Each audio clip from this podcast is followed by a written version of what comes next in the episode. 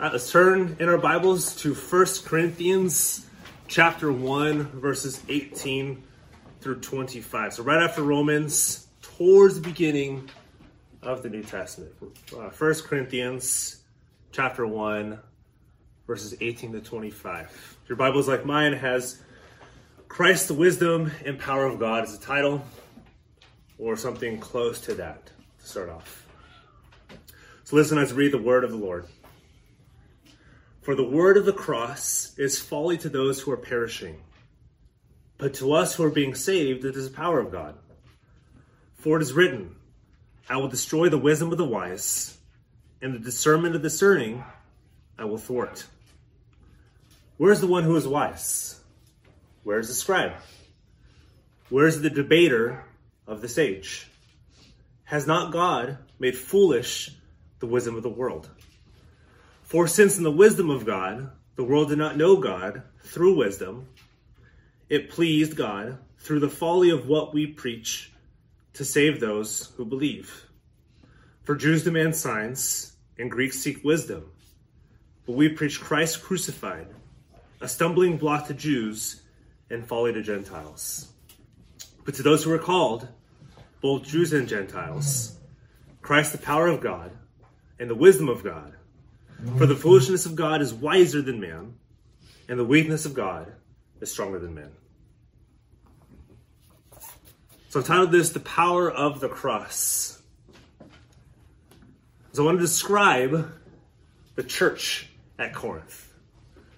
So the church at Corinth, in general, had a lot of problems with it. I think generally speaking, we look back to the New Testament church and say, let's get back to the New Testament church how they preached, the ethics that they had, the relationship that they had, just how pure the church was. And I think the church of Corinth shows us the apostles were there. The apostles did create this church. Paul created this church, but it wasn't quite as nice as I think we want to think it was. They still had the same sinful people, same sinful problems. And so within the church of Corinth, there were a couple factions. There were the believers, those who profess the name of Christ. What they tend to do, and we'll see this later on, is they latched on to certain apostles. They latched on to these certain great speakers, these certain like great philosophers. We can kind of bring that into today and say that those in politics, the podcasts that we follow, some of my favorite podcasts, and some of sure your guys' favorite podcasts, the books that we read, those things in the Corinthian church creating dissensions, a lot of disunity with the Corinthian church. It was like we see before, I follow Apollos, I follow Paul, some follow Christ. They, they were seen as not one unified Christian church. It was these different apostles had different church ideas, different philosophies of how to do church. So these Corinthians were divided. Like, who do we follow? I want to follow this person. I want to follow this person. And so Paul's writing to them saying, not follow these different people. We're following Christ overall. So our current climate isn't that much different than the church in Corinth. Mm-hmm. It describes the church of Corinth more specifically. So there was a lot of disunity. If you would look at all of the of the pictures of the churches in the New Testament, the one that we think has the most problems as a congregation was probably the Church of Corinth. They had the most problems really pervasively throughout. So we can think of our current, cli- uh, current climate and context and see a lot of similarities between our disunity, both as believers having, having conversations and debates around doctrines that shouldn't be as vigorous or as heated as they are, or those who are outside the church having debates as well. And so within the Church of Corinth, and as we think of today, so though the Church of Corinth was divided by the wisdom of the world, we are united by the preaching of the cross. So take a little bit of background of Corinth and then try to see how that affects us today, how this helps us read this letter a little bit better and through Christ and Him crucified. So there's three points as you guys see on the outline. We start off with the word of the cross, the first three verses of this, 18 to 20. The wisdom of the world, the next two verses, 21 to 22. and the weakness of Christ. The last three verses, 23 to 25. So, like I said, the back of these seven verses, they're, they're part of a much larger discourse from Paul. I think all too often we can take these separate portions of Corinthians and build kind of a theology off of this, or just say, because of this happened, we see this happening. We need to see this very specifically as the beginning of his arguments to the church of Corinth. So these, these Corinthians, and you guys are going to see and hear a lot of parallels to today. These Corinthians were very concerned, very concerned about their social status. This is like how, how they built themselves up is who do I follow? What do I read? Who do I listen to? What lectures do I go to? Which is something that, that they would have done. They wouldn't listen to music. They wouldn't listen to podcasts. They wouldn't go out and read books. They would actually find their favorite philosopher, walk over to that town or that part of the city, sit under this philosopher or this great speaker, and say, This is my favorite speaker. This is the one I listen to the most. They boasted a lot about their wisdom, a lot about how much wisdom they had, and especially speaking, and this more specifically relates to this, about how well crafted their, their, their leaders' speeches in specific were. So as how well of an orator, how like how strong was a rhetoric, how good of a speaker is the person I'm about to go to, how good is he? Does he tickle my ears? Is he somebody who when he speaks, not just I learn a lot, but it sounds good. It's smooth. It's it's like honey coming into me. That was that was kind of what they were most concerned about. So they were much more concerned about like intellectual prowess. Who's the smartest in this room? Who has the most followers? Who follows the biggest guy? That's the church of Corinth. And so what this would do was it led them to question Paul. Because we see in other letters Paul very specifically says, I don't speak in eloquent wisdom. I don't speak to tickle ears. So there are those who are going to come to tickle ears. So Corinth was like, we want to listen to these people who are really good at what they do. They sound good. This Paul guy, he's not polished. He doesn't have the background these other philosophers do. He doesn't sound like these other philosophers. And so they really question the apostleship of Paul. And because Paul, Apollos, and, and potentially Peter, they would go to the church, leave, go to another church, come back to the church of Corinth, go to the church of Ephesus. They kind of bounce around a little bit and would remind them of what they would call like itinerant philosophers. We can kind of think of like our evangelists today. Think of your favorite evangelists. Somebody goes city to city, country to country. For the church of Corinth, they would have seen that as like a philosopher, somebody who would come up with great ideas and so they would associate these people with Paul or with Apollos and say they come in with these great words of wisdom and they leave and they come back with more great words of wisdom. So, like, what's the difference between Paul and these other philosophers of our day? And so, with all of this, they prided themselves the number one thing in Corinth, the absolute like zenith, the top of what they were looking for was wisdom, what they would call Sophia just how smart is this person coming in? What are his credentials? What's his academic background? Who follows this guy? So for me, this is entirely convicting. This is something I can think of myself. And I think we as a church can think of as well. How well known is this guy that we follow? Who does he follow? Because we want to follow him. So it leads us to our first point with all this little background. So this this very wisdom that they were so fond of, at the end of verse 17, which we'll go through, Paul uses their own term for wisdom against them in verse 18. So 17 to 18 is huge for this transition. The question in the minds of all the Corinthians might have been how is it possible that this Christ is true wisdom? We feel like we know what this wisdom is. How is it possible Christ is? So, point one, the word of the cross, these first three verses. And so, with this first verse, where it starts, For the word of the cross is folly to those who are perishing, but to those who are being saved, it is the power of God. The very first verse, we have to see this very connected to verse 17. the two words, the word of the cross, share with verse 17. So when it says, and not with words of eloquent wisdom, right in the middle of verse 17. Eloquence and word, that's the same word in the original language. The two words that change between eloquent wisdom and word of the cross. Cross stays the same. So we have to see how does this influence what Paul's saying. So Paul's saying, you looked for eloquent wisdom. I'm giving you the word of the cross. You want this like wisdom, you want to be built up in your own selves with all this learning, with all this worldly learning, versus being built up in the language of the cross. I think it's a little bit unfortunate, not terrible, but a little bit unfortunate that the editors of most Bibles break off between 17 and 18 because it, it can kind of seem like disunified. So we don't see a really clear transition from what Paul's saying. So he's playing off these two words, saying, You look for this, I'm giving you this. And so it's playing off this section. And so with this as well, seeing this, for the word of the cross is folly to those who are perishing. Those who are perishing is not those who are destroyed.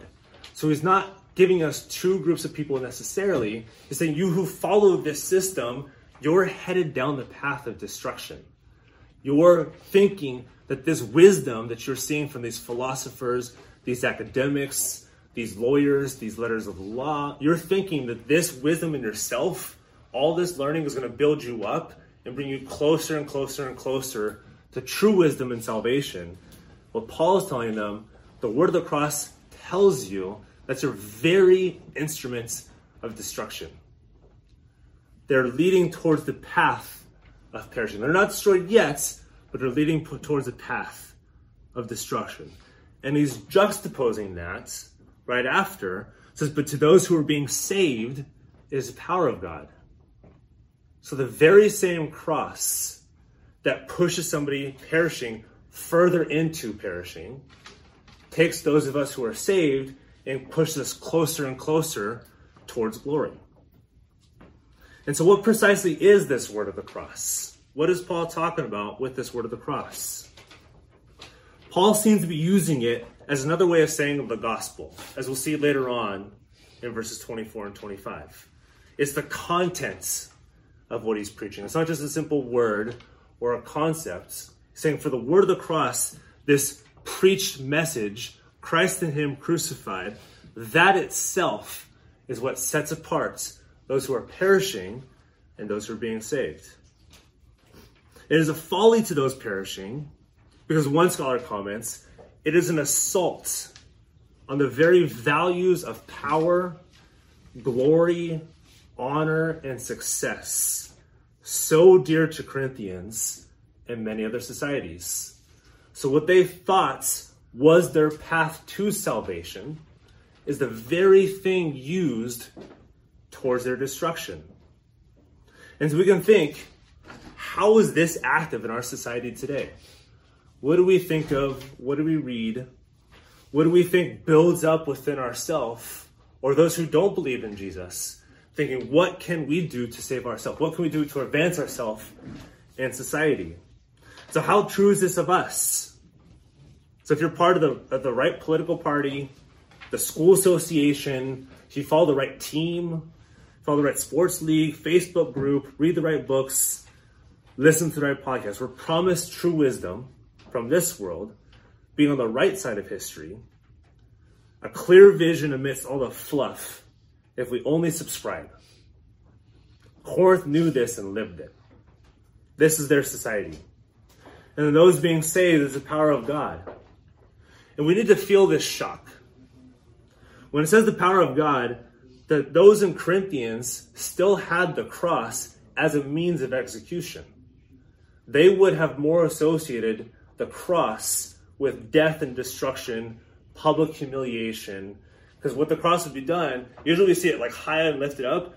Most usually in Roman society, the cross is about eye level. So when you saw the crucified person, they would have been looking you right in the eyes. This was a very humiliating thing. And what he says, the word of the cross is a very power of God to those perishing, this would have been a shock to the Corinthians. They would have been saying, So you're saying that humiliating cross, that's the thing that provides us power. Those have been two very, very different concepts. I think all too often we can place a lot on this that's not there, but we have to think with the Corinthians, they still had the cross as a means of execution. They still absolutely would have seen this as absolute humiliation. This is a bad criminal. So when he's comparing this with the power of God, their jaws would have dropped. I said, How is this the power of God? So then Paul grounds this, verse 18 and verse 19. So when he says, For it is written, and he quotes from Isaiah 29, I will destroy the wisdom of the wise, and the discernment of the discerning I will thwart. So Paul is doing a couple things here when he quotes this. He's quoting this because there's a narrative of judgments and grace in Isaiah 29. It's a, it's a very specific indictment on the people of those who are wise trying to build themselves up and those who are looking for that wisdom trying to build themselves as well. Those who are foolish, but in reality, the power of salvation. So, Isaiah, if you go back to Isaiah 29, Isaiah uses a word for wonderful right before this quote that Paul uses. So, Paul takes like the last half of verse 14, Isaiah 29 14.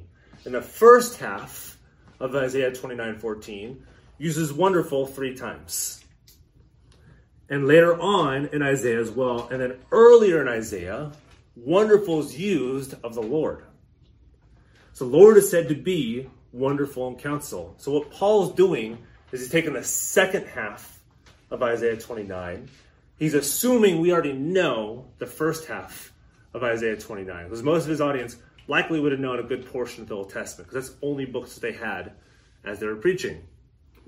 So he's using this, he's connecting these two concepts. He's saying the Lord is the one who's prophesying this through his servant Isaiah. And so this may imply what we call messianic involvement. So Isaiah is looking towards the future, saying there's one who's coming by his coming to take on the wisdom of this world to those who are foolish in this world, taking this as judgments. So Isaiah, at the end of this, when it says, the discerning I will thwart, right at the end of verse 19, Paul actually changes words. So if you look at Isaiah, 4, Isaiah 29, 14, Isaiah uses hide. Paul changes this. And there's some commentators and some who don't believe in the inerrancy of Scripture who say, well, Paul changes this, so therefore Paul's not using the Old Testament. Therefore, the Old Testament's not inerrant. Why are we reading this book? And I think Paul does this for a very, very specific reason. And he's showing us this. Paul changes this word in what the ESV translates to thwart. It's almost like to destroy. And he's alluding us back to it's the same word used for those who are perishing. So at the end, or like in the in the middle of verse 18, when it says, "The cross is folly to those who are perishing," the same root word is the one at the end of verse 19, discerning I will thwart. So he's trying to connect these two concepts for us. And he changes this because they are withheld. But when Isaiah is prophesying this, prophesying to the nation of Israel and to those outside of Israel under the covenant, he's telling them, don't follow this wisdom.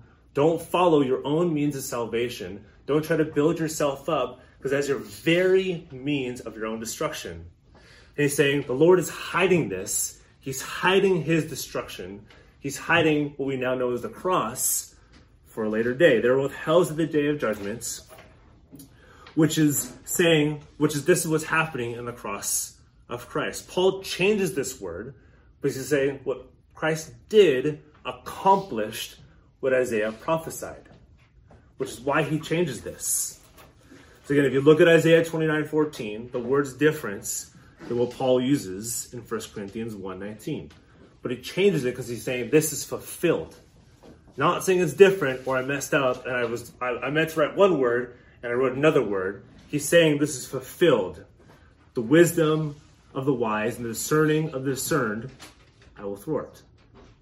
As one scholar says, the wonderful yet shocking things that the prophet Isaiah foretells with messianic overtones are what Paul in Corinthians declares now happens through Christ crucified. What God hid in Isaiah in chapter 29, Christ reveals in 1 Corinthians, which is why this change of word is so massive in 1 Corinthians. And so after grounding his response in the Old Testament in Isaiah 29, he then immediately after, in verse 20, again alludes back to Isaiah. Isaiah 33 18, these threefold questions. When he says, Where's the one who is wise? Where's the scribe? Where's the debater of this age? In the original, it's it's two very quick, like triplets. So they in boom, boom, boom, boom, boom, boom. It's very short. It would have been very like very surprising for those listeners It would and very shocking, a very quick, like rhetorical use of this. And so he's setting up this parallel to what he's about to describe concerning Jews and Greeks. So the wise would have been what the Greeks would have understood is like, oh, these are these are the smart guys. These are those academics. That's that guy from Harvard who's coming over here. He's got all the wisdom that I need. He's he's the philosopher. He's the guy that I need to listen to if I want to level up in society. The scribe would have been what we think of Pharisees, what they would have understood in the New Testament as Pharisees. Those are the ones who really know the law. They really know the Bible. They're really smart. They got their stuff together. And the debater would have been like a wandering philosopher, somebody who's not attached to anything. He's just really smart. He's a really good speaker. He's really engaging, almost like what you can think of today compared to like a self help guru. So if you think of a Tony Robbins going around the United States, going around the world, and saying, hey, this is what you got to do to be the best you. That's what the debater likely is compared to in Corinthians. So these are these are pervasive presences in Corinth. They're the top of the top. So when he's saying, Where's this one? Where's this one? Where's this one? He's setting up this rhetoric. He's saying, All of those that you assume give you life, that is the very means of your foolishness. The very means. You think you build yourself up, they're the very means the cross uses to show you your foolishness. So, Paul, right here, he's on straight on attack mode. He's telling the church of Corinth, you've allowed these people in your assembly. You've allowed your ears to hear this stuff, to be influenced this stuff. I'm going to show you the cross gives the exact opposite of what you think it is.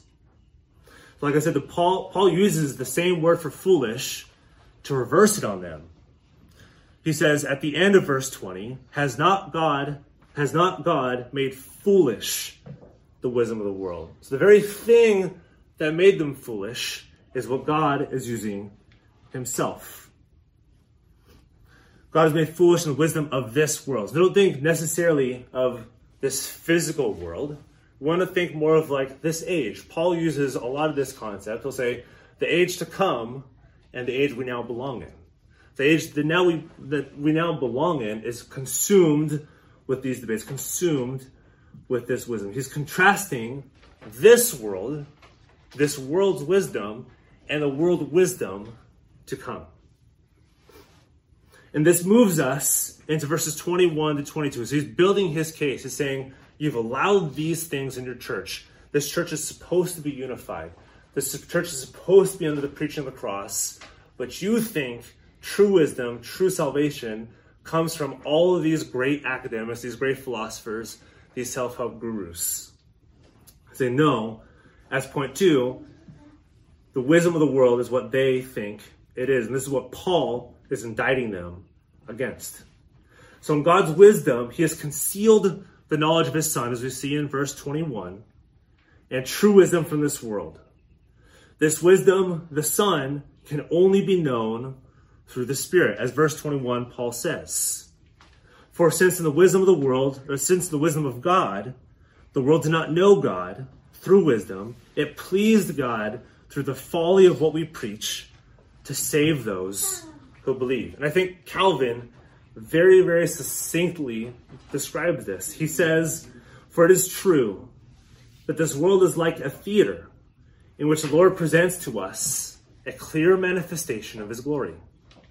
Yet we are stone blinds, not because the manifestation is furnished obscurely, but because we are alienated in minds. And for this matter, we lack not merely inclination, but ability. For notwithstanding that God shows himself openly, it is only with the eyes of faith that we can behold him, save only that we receive a slight perception of his divinity, sufficient to render us excusable. So, a short way of describing what Calvin's saying, what Paul's saying in this, the wisdom doesn't know God because God hasn't given them the eyes of that true faith. They're looking at this world for wisdom versus looking through the spirits for wisdom. And so Paul links in verse 21 his own foolish preaching in verse 17. He says the foolish preaching is contrasting from the wise. He does not preach in eloquent wisdom. And don't think he's trying to preach stupidly or it doesn't make any sense, or it's jumbled, or it's not unified. What he means by eloquent is by the standards of that world, by trying to like use fancy language, uh, trying to refer to fancy theologians or fancy philosophers. He's saying, All I do is preach Christ and Him crucified. So it's not unclear and unstructured and incoherence. He's relying on the Spirit. He's saying, I preach by and through the Spirits over rhetoric, over persuasion. He's not trying to persuade you, he uses the Spirit to work. And then it pleased God. So this evokes, at the end of this, it pleased God through the folly of what we preach to save those who believe. And Paul uses the same phrase that's used in the Gospels when God takes pleasure in Jesus' baptism, when he takes pleasure in giving the kingdom to his son, revealed the son to Paul in Acts. Take pleasure in the fullness of deity dwelling bodily in Christ. In Ephesians, takes pleasure to predestine us, the elect, into adoption. It takes pleasure to make known the mystery of his will. So please God to use this very foolishness to save those who are perishing, to save those towards redemption. Paul then further elaborates on the wise, the scribe, and the debater that he introduces in verse 20. So Paul's explaining his previous statements. This is the result of preaching the cross towards foolishness. So the wise in that day would have been very, very kind of linked to the Greek. They were the ones looking for the wisdom of this world. And then the scribe, again, we see in the Gospels, usually the same word for Pharisees, or evokes a sense of the Pharisees. So those who are or doggedly for the law, the ones who place the law on top of those who are saved. And the debater, again, would have been that wandering guru who's not really attached to anything else. He's just the one that when you listen to him, you feel good, you feel built up. And so Paul uses these things. Paul's explaining his previous statements and in this verse as well, in verse 22, for Jews demand signs and Greeks seek wisdom. So we see in Mark 8, what we did a couple weeks ago in the morning service, the Jews sought signs. They were looking for the messianic king. They're looking for another David, another conquering king, somebody who didn't come in in weakness, somebody who came in with strength, who took on the Roman authorities, who said, You're taxing my people. I want to take you down, wipe you out, and set up my kingdom. That's what Paul is saying right here. For Jews are seeking signs. They're looking, those they believe that their covenant status is secured forever without regard to the law. They renewed David to militarily subdue Rome set up an earthly kingdom, a crucified Savior, was unimaginable. Somebody who came in weakness died on the very means of the cross that was supposed to be a curse, that's not what they were looking for. Deuteronomy 21 shows us that cursed be the one who's hanged on the cross. So when Jesus is hanged on the cross, there's, like, there's no way he can be our Savior. There's no way that he used the very means that the Romans set up to nullify, to humiliate. There's no way that can be used to lift up our Savior. So to parallel what the Jews, Jews are looking for, the Greeks seek wisdom. They look for knowledge in this world. They want the next best thing. I mean, you can almost they're the founders of FOMO. They're, they've got that fear of missing out. Like, what's that new big thing that's coming out? What's that new flock? What's that new big book? What's that new course that's coming out that's going to give me the wisdom that I need in order to level up in society? And so Paul's in these verses after this, but uh, but we preach Christ crucified, a stumbling block to Jews and folly to Gentiles. We can think he just talked about Jews and Greeks. Why in the world is he switching from Jews to Gentiles? And so Paul's not speaking of necessarily ethnic Greeks. What he's saying is those who are in the covenants, who pride themselves as being God's people, and those who are outside the covenants, who didn't have that, that genealogical link within the covenants. So these people, their salvation was in their knowledge. The more they knew, the further they leveled up in the enlightenment, the further they felt like they had this knowledge, the further that they felt, the more that I know, that gets me closer. I need to be smarter. I need to be, have this higher position. I need to be higher in society. And that gives me this pride, that gives me the wisdom that this world offers. And then Paul, right after this, contrasts all of this. He's like, this is what you're all looking for, but Christ is the humiliated, humiliated one. Christ is the weak one. Christ is the one who didn't come to build himself up. Christ is the one who did break himself down, who did come in the form and likeness of man, not in that conquering king that he could have come in. He came in in humility. While we're looking to be built up, what Christ did is he came to be broken down, which is our example and the one who gives us this power. Leads us to our last point the weakness of Christ. Paul contrasts what others seek with what we preach, as he says in verse 23. But we preach Christ crucified.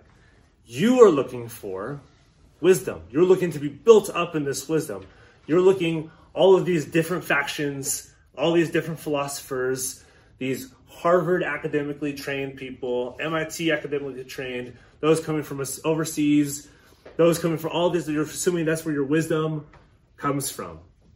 The next big podcast, the next big book, the next big conference, that's where wisdom comes from.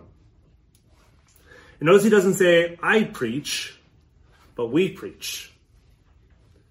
Paul's speaking on behalf of him and the apostles.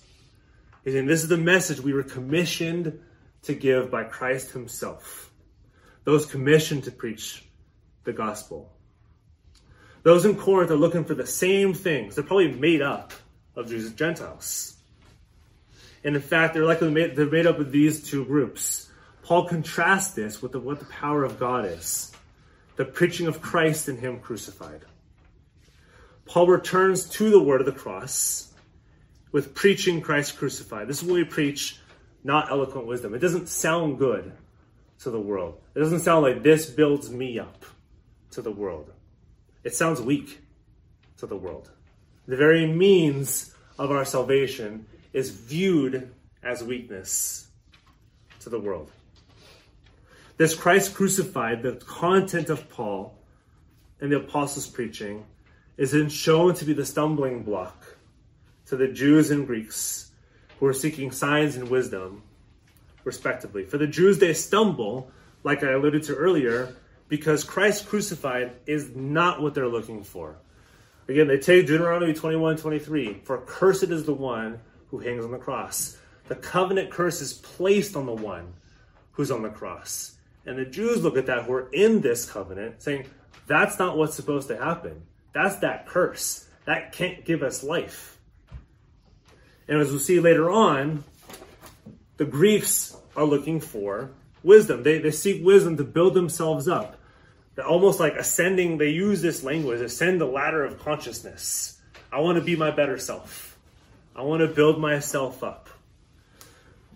For the smarter they get, the closer to salvation they feel. The cross demands self emptying, which is foreign to them, and it's foreign to us.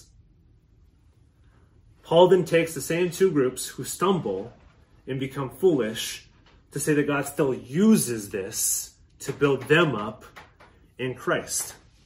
Because he says in verse 24, but to those who are called, both Jews and Gentiles, the ones he just condemned the last two verses, those who are seeking those wrong signs, and those who are seeking to build themselves, I'm still calling them. I'm still calling them outside of themselves. The power of God still in Christ still breaks the stumbling block. What the Jews are looking for in the covenants. And the folly of those who are looking for wisdom. It still breaks through that. No matter how strong that is. Crucifixion is the means of salvation. This resurrection is the means. Self emptying is filling with Christ. Filling with wisdom is self emptying Christ. Christ crucified is wisdom and power. It's against everything the world tells us it is. This is how God saves through the foolishness of the cross. And we have to see this language very particularly. It's not this is foolish, it's foolish in the eyes of the world. This is not how it's supposed to work. It's supposed to be I build myself up. I'm the one who looks for my own truth. I'm the one who wants to find my society, my people, versus emptying my desires and taking on Christ. This is how God says, through the foolishness of the cross, the mystery hidden for ages, slowly revealed to his servants. The foolishness and weakness of Christ, of God, are wiser and stronger than man, as verse 25 shows us. The foolish, for the foolishness of God is wiser than man, and the weakness of God is stronger than man. So, con- co- commenting on this section, Ambrosius, a fourth century theologian, he said, when Paul speaks of the foolishness of God, he's not implying that God is foolish. Rather, he's saying that since God's way of reasoning is in accord with the things of the spirits, it confounds the reasoning of this world. This is spiritual wisdom. This is true wisdom. So often we think spiritual wisdom is, is a little bit less than true or not quite as good, but seeing this as true wisdom. And Hebrews, the book of Hebrews, tells us all about this that the world to come is that true world. The heavenly tabernacle is that true tabernacle. The spirit to come is the spirit we now have, and that gives us access to that true wisdom. So God works through the spirits, through the wisdom of the spirit, to save those who think they're wise in this world, shows them true wisdom. God takes what man does to build himself up to the gods. They want to be more like God. The more wisdom we have, the closer to these gods. And Greek society had a million gods. There's gods of wisdom, gods of fertility, gods of love, and man wants to build themselves up in wisdom. And then those in the Church of Corinth, those who call themselves Christians, still have this desire. We still have this desire to build ourselves up to the gods. But God's wisdom is true wisdom.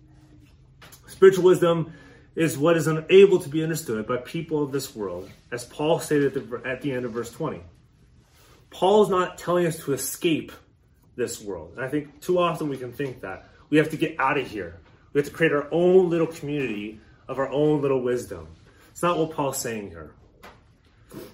What he's saying is we have to place ourselves under the obedience of Christ on the cross to receive that wisdom that comes from above. So we're not separating ourselves from this world. We have this wisdom through the Spirit. We have this wisdom in a world that thinks that wisdom is something different.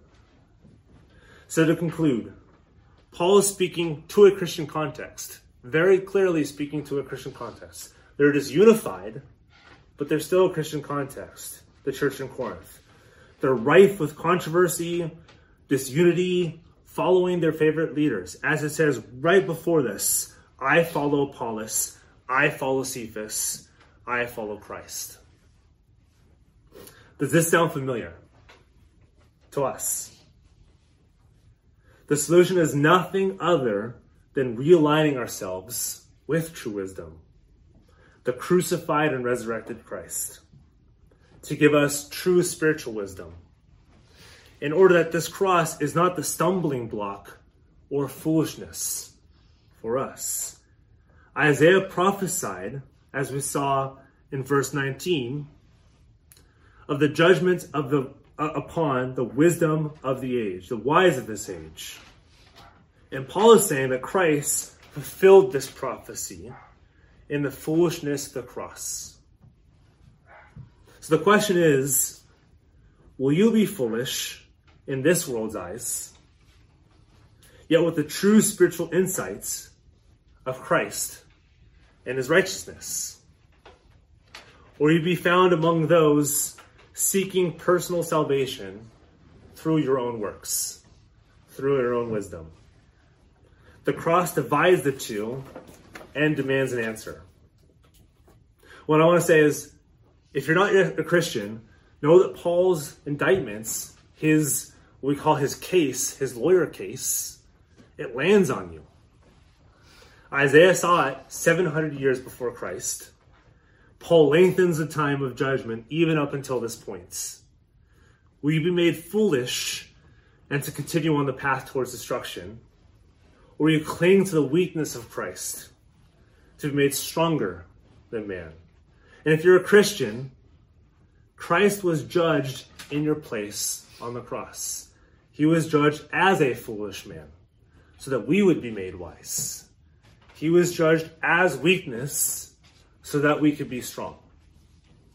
Our strength is pursued in weakness, and His weakness gives us that strength. It is, it is everything opposite of what the world thinks it is and what the world tells us it is.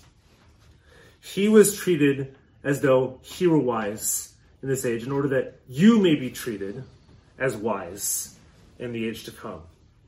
And so it's that spirit that comes upon us that gives us this true wisdom as us as believers in the church to be unified as a church under that true wisdom. And those who are not yet found in Christ, the wisdom of this world is going to be made foolish. It says, be with the one who is made foolish on the cross, so you can be wise in the age to come. Let's pray. Lord, we thank